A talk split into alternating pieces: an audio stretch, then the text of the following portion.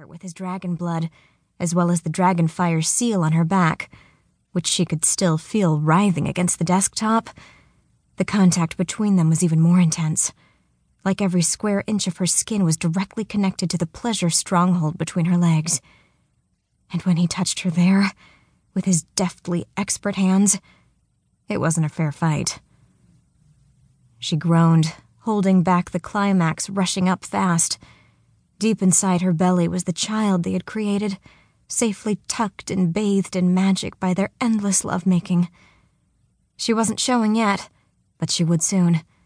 For now, she could indulge in all the gymnastics she wanted with their hot sex in every room of his lair and beyond. Rosalyn lifted her head and opened her eyes. Leonidas's expression was strained, and his cock inside her was as big as she'd ever felt. He had to be close. She reached up to rake her nails down his naked chest. His jaw twitched, and his eyes glazed. She knew he loved that rough play, but there was no way he was letting her up from the desk until he wrenched a climax out of her. But she might talk him into his climax first. I want to redecorate, she said breathily, digging her nails into his arms. He groaned but stayed intent on working her sex with his fingers.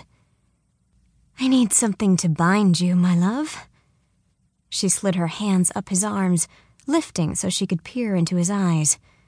The change in angle made him falter and have to move lower. They were nearly face to face now.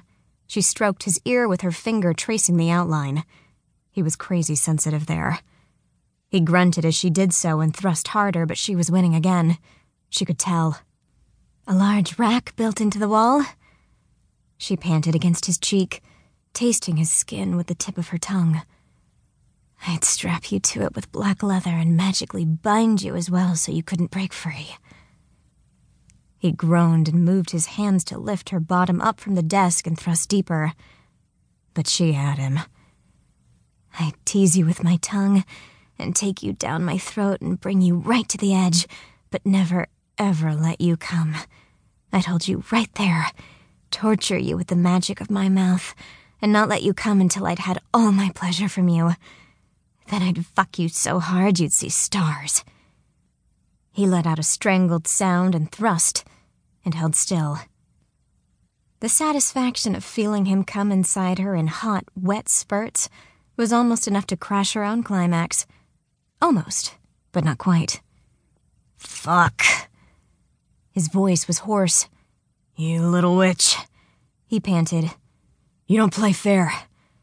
Who said anything about fair? She grinned as he pulled back. But that dead, sexy glare of his sent a thrill through her. Lie down, he commanded. Yes, sir. She laid back and let him slip her knees over his shoulders. Now that she'd won their little game, she was free to enjoy whatever else he gave her. And holy magic, the Dragon Prince never disappointed. She shrieked when his tongue met her nub, the magic razor sharp and fire hot. It was like a direct injection of ecstasy, and she was quickly moaning and grabbing at his head between her legs and arching into his mouth. Her whimpers and cries ramped up when he added his talented fingers, pumping in and out of her. She let herself go, slipping into the blinding pleasure knowing he was enjoying this part as much as she was. Well, maybe not quite as much, because these orgasms he gave her were like explosions in her body, racking her from head to toe and inside out.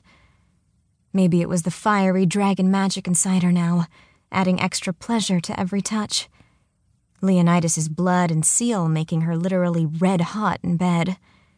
Maybe it was her own witchy magic, blossoming as it joined with his, growing into something that resonated power through every cell of her body. She prayed it wasn't the demon. Anything but the demon. But that dark thought was swiped away as Leonidas clamped down on her sex with his mouth, doing that sucking thing that put her right over the edge every damn time.